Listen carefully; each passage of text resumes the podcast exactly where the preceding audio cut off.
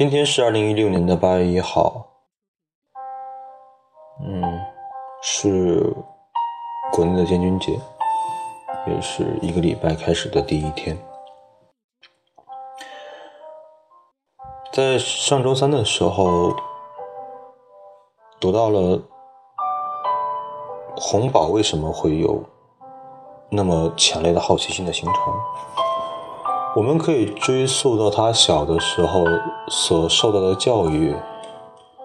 还有就是人们对于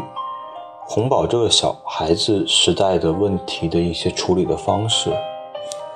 当我们看到人们去鼓励这个孩子去问问题，并且找到一些很好的老师去解决他的问题的时候，然后他就会。很有兴趣的朝着他的问题的方向去走，嗯，这样子久而久之下来，自然就让他有了对世界、对万物、对自然界那么的好奇心。今天准备讲读接下来的两节，九，红宝的兴奋证明了。向这向这个世界提出恰当问题的重要性，因为由此我们可以看出，讨厌苍蝇与不辞辛劳攀登高峰以研究地理和植物这两者的天壤之别。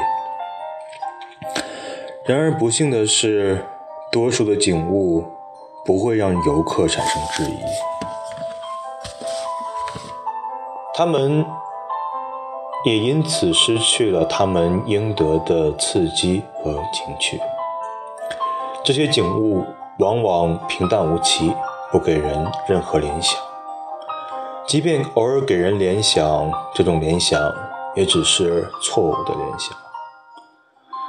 在交通阻塞频繁的圣弗朗西斯科大街的街尾，是圣弗朗西斯科大公教堂。和它相关联的东西太多了，但是却丝毫未能引引发我的好奇。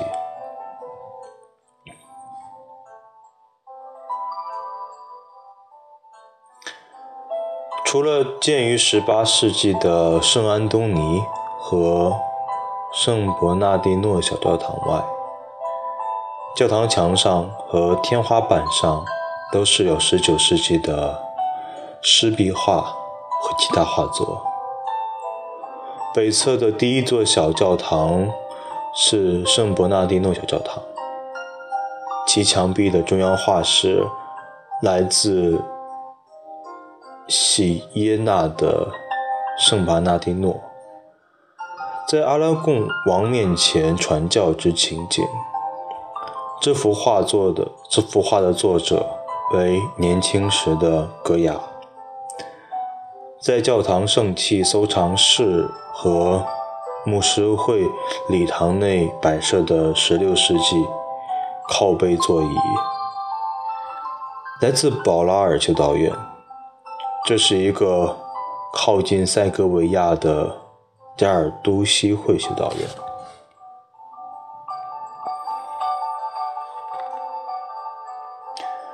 我们未能从这份资料中寻找足以引起我们好奇的任何线索，正如红宝在山上见到的苍蝇一样。事实资料本身是不会说话的。如果一位教堂会对饰有19世纪湿壁画和其他画作的教堂墙壁和天花板产生亲切感，那么，他必定能够把乏味如苍蝇一样的事实资料与大问题联系起来，这也正是其好奇心的落脚处。对于红宝而言，关键的问题是：为什么大自然会出现地域性的差异？而站在圣弗朗西斯科大公教堂前面的人，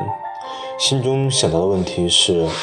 为什么人们觉得有必要进教堂？甚至会问：为什么我们崇拜上帝？这样天真的问题可能引发一连串的好奇和进一步的质疑，例如：为什么各处的教堂都不一样？教堂的主要建筑风格是什么？教堂的主要建筑师是谁？他们为何取得成功？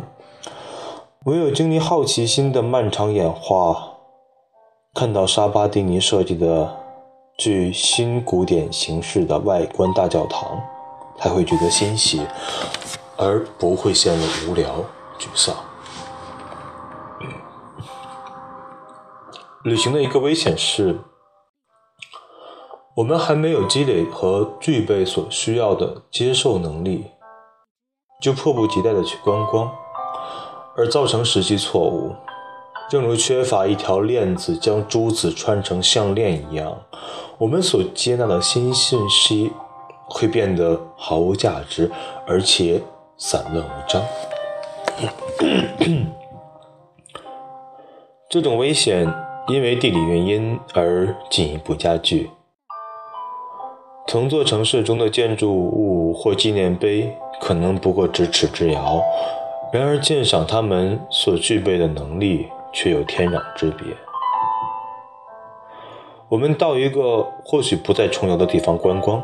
觉得自己有必要接二连三地观赏一系列景观。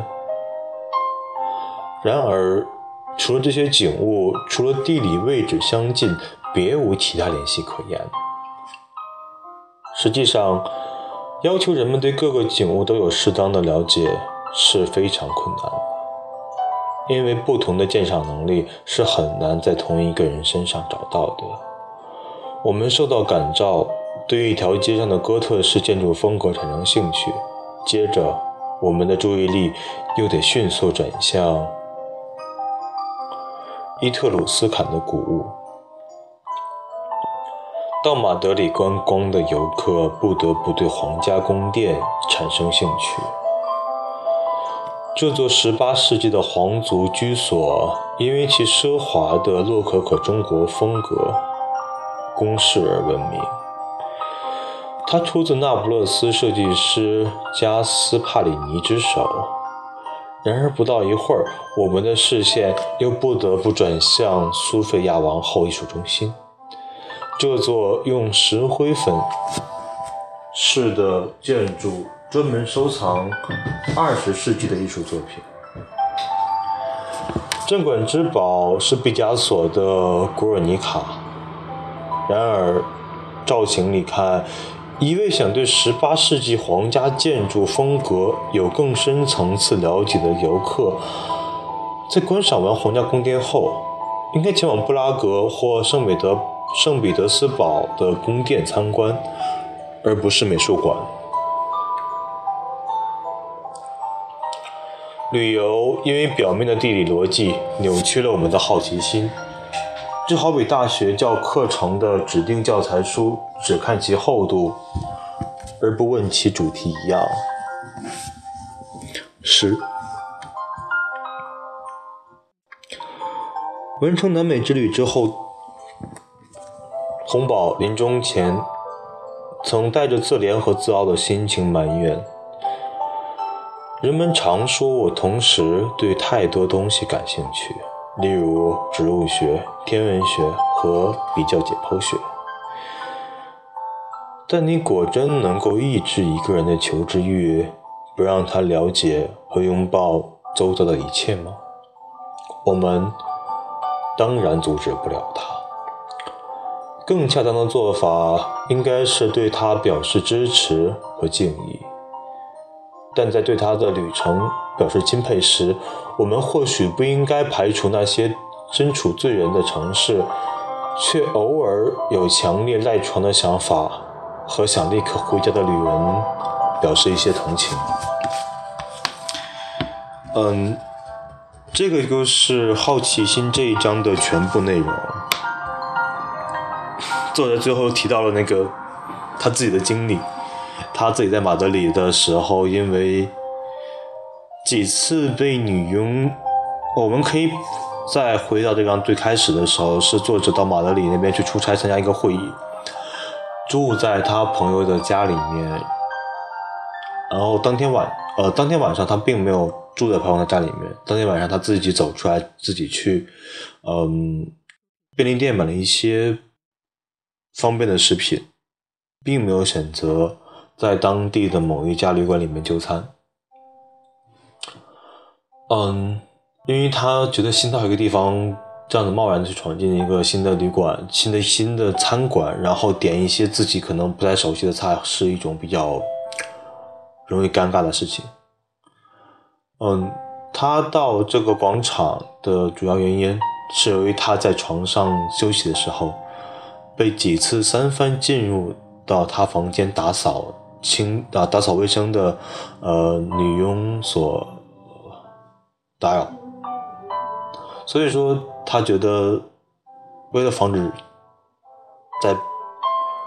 再被打扰，所以他就嗯走到了这个马德里最有名的地方。那个广场对于作者来说是一个很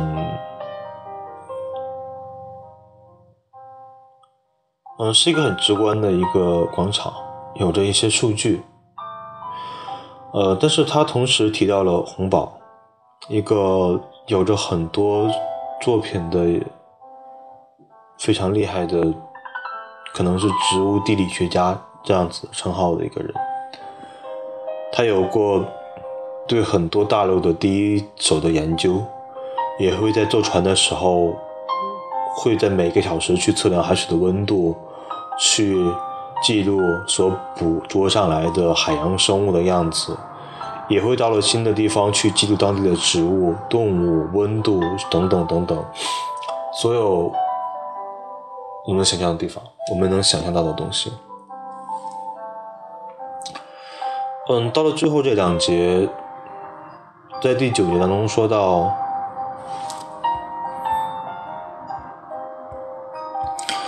嗯，其实人们需要。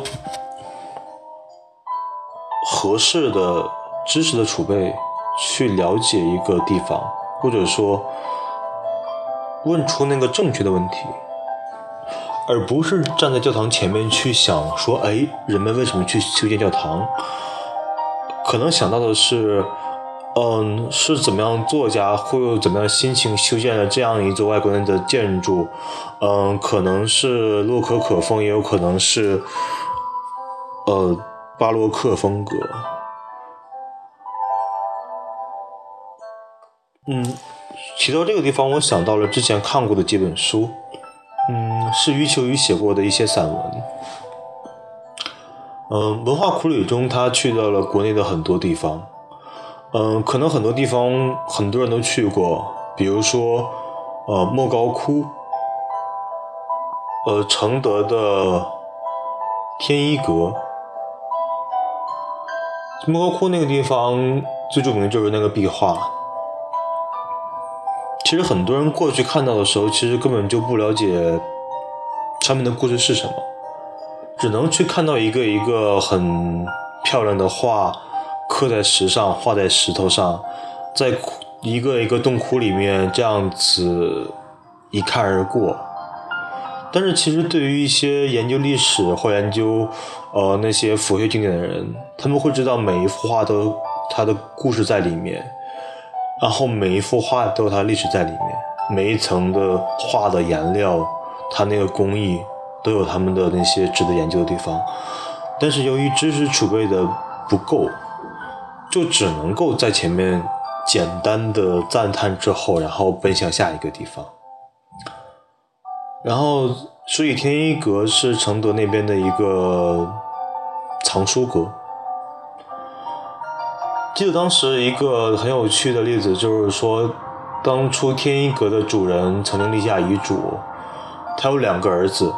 一个人可以选择天一阁，另外一个人可以选择他所有其他的财产。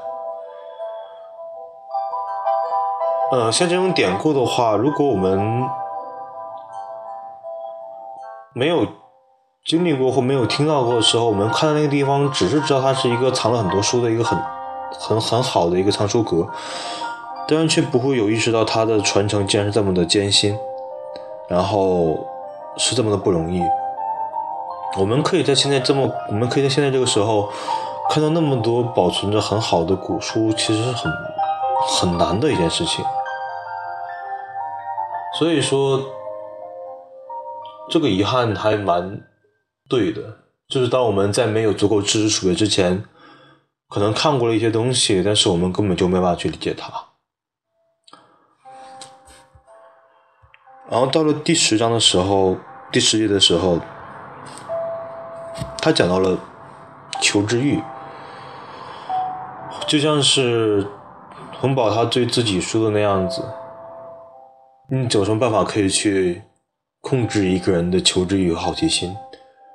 其实是没有办法的，但是其实也没有办法去控制一个人去获取、去知道他想要知道的东西。所以，有好奇心是很好的事情。如果说提出了正确问题，然后真的去通过自己的能力或者是各种搜索引擎去找那个问题答案的话，那我觉得这个好奇心会是，它会可以促进人的一生的一直进步的一个动力。所以说，如果可以的话，尽量多保持点好奇心。然后多问一些很正确、重要的问题，不管是关于自己的、关于自己看到的风景的，觉得都是一件很好的事情。这也就是《女生的艺术》好奇心这一章的全部。